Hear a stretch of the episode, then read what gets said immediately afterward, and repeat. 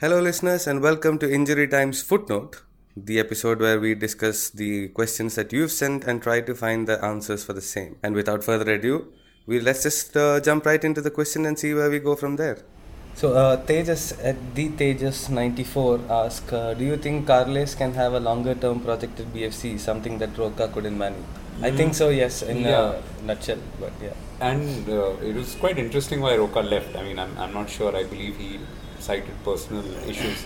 He was actually homesick, from what we understand, and he had a not wife or a girlfriend, I'm not sure, Yeah. who used to come down. And Yeah. I remember doing one interview with Roca. Uh, Mm. Naveen and I had gone there. Naveen, our producer, Yalla Habibi, as always.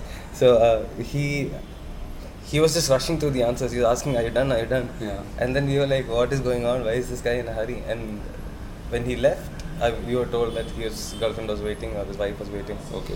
So he is a very strong family man. So uh, comparatively, Carlos is obviously a younger guy. Yeah. So he's probably more adaptable. And yeah, hopefully, uh, I would hope that he sticks around because it seems to be working whatever he's been doing. Hmm. And the biggest difference he's made, like even when he was assistant to Roca, was in terms of how well BFC score off uh, set pieces. Hmm. and we've seen that repeatedly this season. And clearly, he's a guy of you know uh, discipline on the training ground and lots of lots of drills.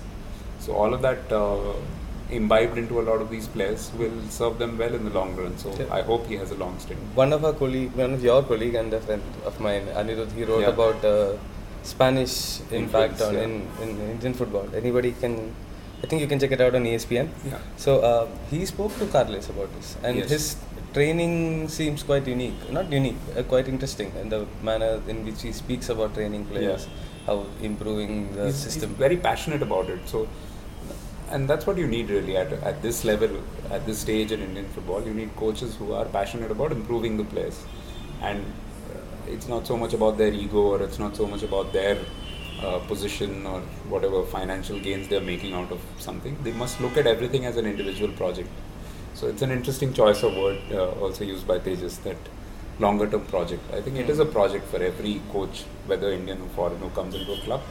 And it's likewise for the club as well. They have to have that vision to employ somebody for a longer term. For the longest time, the issue, biggest issue with Indian football was, you know, especially with the Kolkata Knee clubs. Yeah, because there's so much intense pressure to win each year.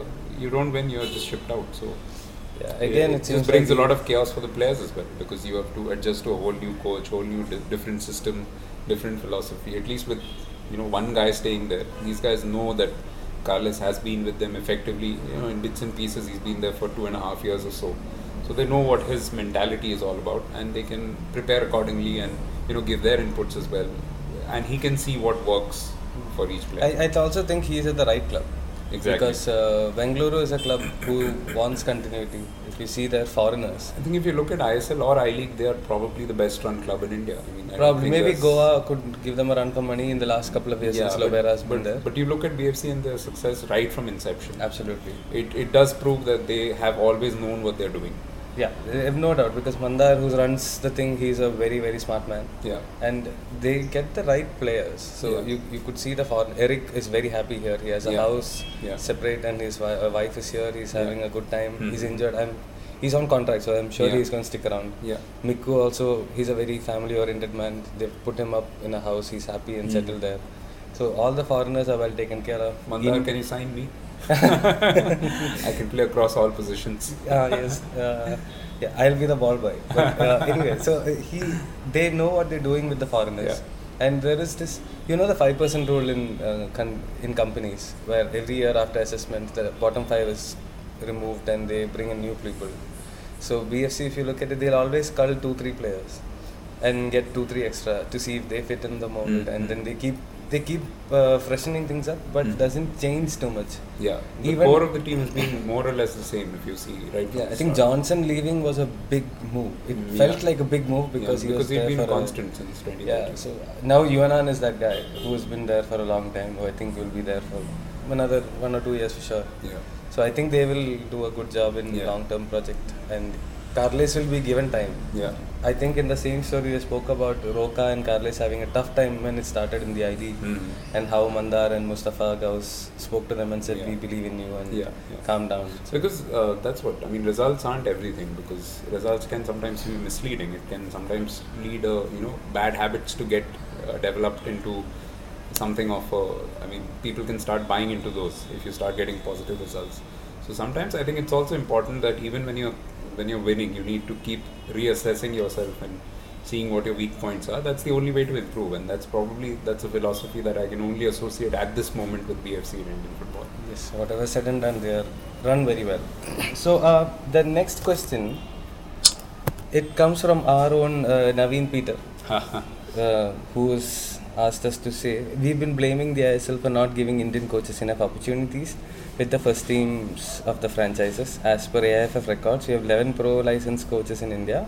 Isn't the pool a little too less to choose from for these teams? Discuss. I won't grade you guys, but we know he's going to grade us, so let's do a good job. Okay, so let's let's just break it down. That uh, the first part is obviously a fact that we know that Yeah. ISL has not been giving enough, you know, Chances. yeah. chances. Yeah. The second part is some information that there are 11 pro licensed coaches. Yeah. Now, how many ISL teams are there? 10. Ten. So technically, I mean, theoretically, you could give each of these 11 pro license coaches a head coach job in ISL. Yeah. Of course, it's not the ISL's prerogative to do that. Yeah, so no. that's not really coming into the equation. But just to take that point further, what happens then is that uh, if it's it's a vicious cycle. If you don't get a chance to you know lead a team, then how are you going to go into the future and inspire other coaches to take up licenses and you know go in for top jobs in India? So the interesting dichotomy here is that uh, well before the I- ISL even came into being, I-, I League was there, or well before that, even the National Hmm. Football League was there. So I think apart from Karim Bencherifa and Ashley Westwood, I don't think a single foreign coach has ever won the I League uh, title either. So that points to something. I mean, that points to something about the quality of Indian coaches that have always been there. Now the licensing. But then we are talking about greats like Armando Colaco, and I don't think we have kicked down from there in terms of quality of coaching. I, I think that's an unfair statement simply because you've not had the chance to see Fair a lot enough, of them. enough, yeah. So if you look down the years, I mean, of course now it's more of a requirement to have a coaching license. So you have had you know somebody like a Khalid Jamil. He won the I League. I I mean, yeah, yeah. At the end of the day, people might mock him, make fun of him, and everything. But he took a team which was ridiculously you know an Yeah. underdog team and took them to the title. And I mean, in all these seasons, what's happened is there have always been very decent fo- foreign coaches as well. Hmm. This year, it might be another foreign coach, of course, Akbar Nawas of uh, Singapore, who might uh, wind up with the I League title as well. But uh, the point, and even the two contenders are also foreign coaches. The other Yeah, two teams, East Bengal and Real Kashmir, Kashmir, yeah. are both uh, coached by foreigners. But the point I'm trying to make is that there are enough and more decent coaches in India. Of course, the licensing criteria has made it slightly difficult for them, and I would also blame some of the old time coaches because they have that massive ego to go with it. You know, there are stories that they've always said that, you know, who am I to go and get a license? Like, you are, you are asking XYZ to get a license. Do you even know Who I what, yeah, what I've done for Indian Yeah, yeah, football? yeah. So, I think that has to probably go away, but that's where the newer breed of uh, you know ex-India internationals, recent India internationals, all of them. You look at a Renedy Singh, you look at a Gauramangi Singh, you look at Steven Dias, you look at Mehrajuddin Wadoo. All of them are getting their licenses gradually. I think Steven Dias, yeah, Clifford Miranda also. I think is Uh, uh, pretty much the yeah. entire batch under Bob Houghton, and that's where a positive influence helps. You know, Bob Houghton was a terrific coach. He was a good man manager. Everybody who played under him respects him. That's the first basic criteria, and after that, they they all aspire to be like him. I mean, they probably can foresee a future where they can also coach a national team or at least uh, you know do coaching at a decent high level. So when that positive influence has seeped through, and when all of these guys are, you know, going through the rigors, and uh, you have to bear in mind that it's very expensive to do these licensing coaches courses.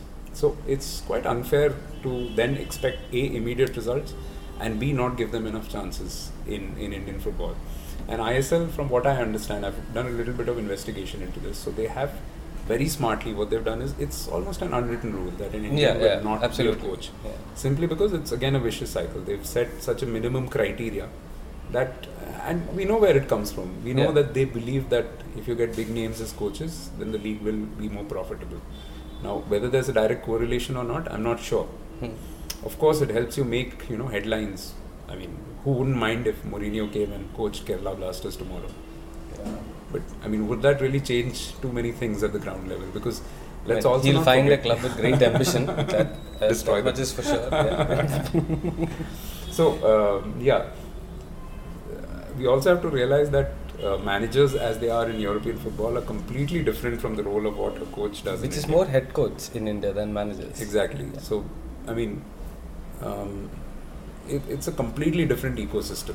In European football, a manager would just be effectively a man manager, like literally the he'd be the last, like you know, the top of the pyramid. Yeah. Whereas here, the coach probably starts somewhere near the middle, or if not the bottom of the pyramid, and from there he works up because he has to take care of so many things. Hmm. So, I mean, hats off to the coaches who have done well in the past because they have had to take care of so many different aspects of the game. And of course, a lot of them have had some very good assistants, they've had some very good managers and everything. Now, coming again to the ISL clubs, they've always had uh, decent Indian assistant coaches as well. Like Thangboi Singto in Kerala and stuff like that. Yeah, yes. and uh, Sabir Pasha has done a terrific job with Chennai uh, when they Derek won last Pereira year. was there for Derek Goa. Pereira with yeah. Goa. Yeah, so so all of these guys have made their con- contributions. I think uh, Bastab Roy was probably the coach of ATK when Molina was around. I'm not sure about the first year under Habas. So when you look at all of these, Naushad Moosa has Hmm. been excellent BFC, at BFC. So all of these guys are earning their stripes. Now, what will it take for these guys to be elevated to the head coach? I'm not sure. I mean, I'm not in a position to take a call on behalf of any of the clubs, but while there's an unwritten law that these guys can't be coaches, they will not be. So that's that's the unfortunate thing that we are looking at. So, yeah, to you know go back to the basic question that uh, the pool will only increase if one or two st- uh, guys start getting opportunities because it will inspire some of the others. We know that there are enough coaches. We know that there are enough coaches who are taking an interest in, you know, taking their licenses and getting through to that minimum qualification. But then if that ceiling doesn't break down, then I mean they'll always be on the other side. Uh, recently, I was having conversation with uh, someone, uh, Richard actually, Yeah. and uh, he was telling about the question that I asked him was: Was there enough coaches in the country Yeah. who are interested in doing Yeah. A license, Pro, B license, whatever it may be? And he said, a lot of people do come in for D license coaching, hmm. and the waiting list for B, A, and all is much higher because they don't con- do the, those tests that often. So, That like yeah. for 20, 21 people, there'll be 90 people on the waiting list. Yeah. So, to, it has reached a point where sometimes you have to wonder why are these guys doing so much work because they are not going to get there easily and uh, because the indian structure is also quite weird and messed up you get Yeah. 20 games maybe a Mhm. season if you are a coach Mhm. as opposed to a european coach who gets 50 55 games Mhm. so even the clubs who are hiring are looking at managers who have dealt with let's say 5 seasons in europe Mhm. which is easily 250 games 250 games. Yeah. here in India, you would have played maybe 100 games in that time. yeah. So the preparation level that they go through, the Correct. ups and downs they go Correct. through, so they feel So th- that will not be resolved until the Indian football season starts. yes. Yeah, you know, mirroring somewhat, at least some like you know mid mid-level European nations. Football absolutely structure. they have to change. And also even the youth team coaches, the elite youth league Yeah. that recently I think Minerva won. Yes. They travel across the country to play that league. Yeah. Now, why do you need 18 year olds to run all over the country? Mean, you'd say you don't have money.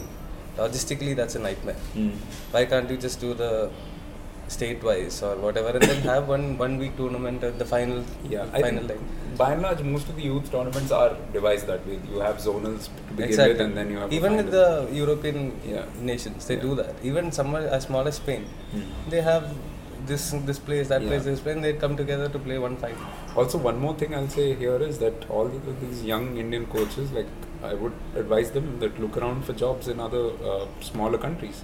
absolutely You yes. know, go and coach Go to in Bhutan. Bhutan or something. Yeah, go to. Bangladesh, wherever. Like go to Sri Lanka, but at least get some more, uh, you know, experience under your belt rather than sitting idle. I'm sure they have these plans in mind, and maybe that's where one ironic contribution of ISL will be there because the gospel of Indian football has spread a little bit Hmm. around the region. So maybe there'll be some smaller teams which could be looking at Indian coaches in future. But again, if they don't read, you know, the name of a Naushad Moosa or a Sabir Pasha or a Bastab Roy or uh, Derek Pereira, until these guys come to the forefront, how will they know that there are very good Indian coaches? So it's, Absolutely, and it's if you complete look chicken at- and egg situation. Absolutely, and you look at uh, Derek Pereira, who has come so many times to Goan football to a team that is do- not doing well and steadied the ship. Yeah, I mean, that has to say something about how good he is. Obviously, now he's the under 23 coach. yeah. Uh, but that has to say to what a good good man manager he is. He is, and I mean, he has been really good right from the start of his coaching career. Santosh Kashyap was jobless. Yeah, and he's a very good coach. He's a very I good coach, yeah. He may have had his issues at you know his last major Mumbai, job in yeah. Mumbai FC, but uh, apart from that, he's done well even as assistant coach of Northeast United. A couple of seasons ago, I think to Vingada. So yeah, it's it's very strange. Absolutely. Maybe maybe uh, it's uh, perception that they don't they're not as good. Um, which is kind of similar to the perception about players. So I Yeah. mean, maybe it's time we start having a quota system for coaches as well. But if you look at the smart thing, all the good teams that we spoke about, the Yeah. structured ones, BFC had Pradyum in them. Uh, Thangboi Singto was in Shillong for what, seven, eight years, maybe 11 years? At one point, he was the longest serving manager in the I League at a club. Um, he would have come in after 2010 or 2011. So yeah, he would have been there for about six, seven years. So that is a lot of time, and they were very sustained and always in the top Consistent, position yeah, I consistent mean- at that time The only comparable consistent coach was Khalid Jamil. in. Mumbai. And he kept that team up. But the moment he left, you could see what, what Yeah. he was capable of doing there. And he obviously, obviously won the title with uh. Aizawl. So you have examples of Indian coaches having done very well. It's just Gift Raikhan last year with Yeah. Was outstanding. So you there, there is these examples. It's just uh, people don't really want to look at it. I guess the Mm. people in power don't really want to look at it. And I mean, they shouldn't really be taking this call. Like, why should ISL dictate uh, who hires what coach from where? Absolutely. But the, if we look, if we start uh, digging down that rabbit hole, Yeah, there's a lot more. there's a lot more to come. And that concludes this episode of Footnote. Uh, we please do write to us, and we would like to hear from you more questions, queries, even maybe answers. Maybe we can ask the right questions. Whatever you want, please do write to us. We really, really respond uh, and really appreciate all the effort that you're doing for us. Until next time, enjoy the game.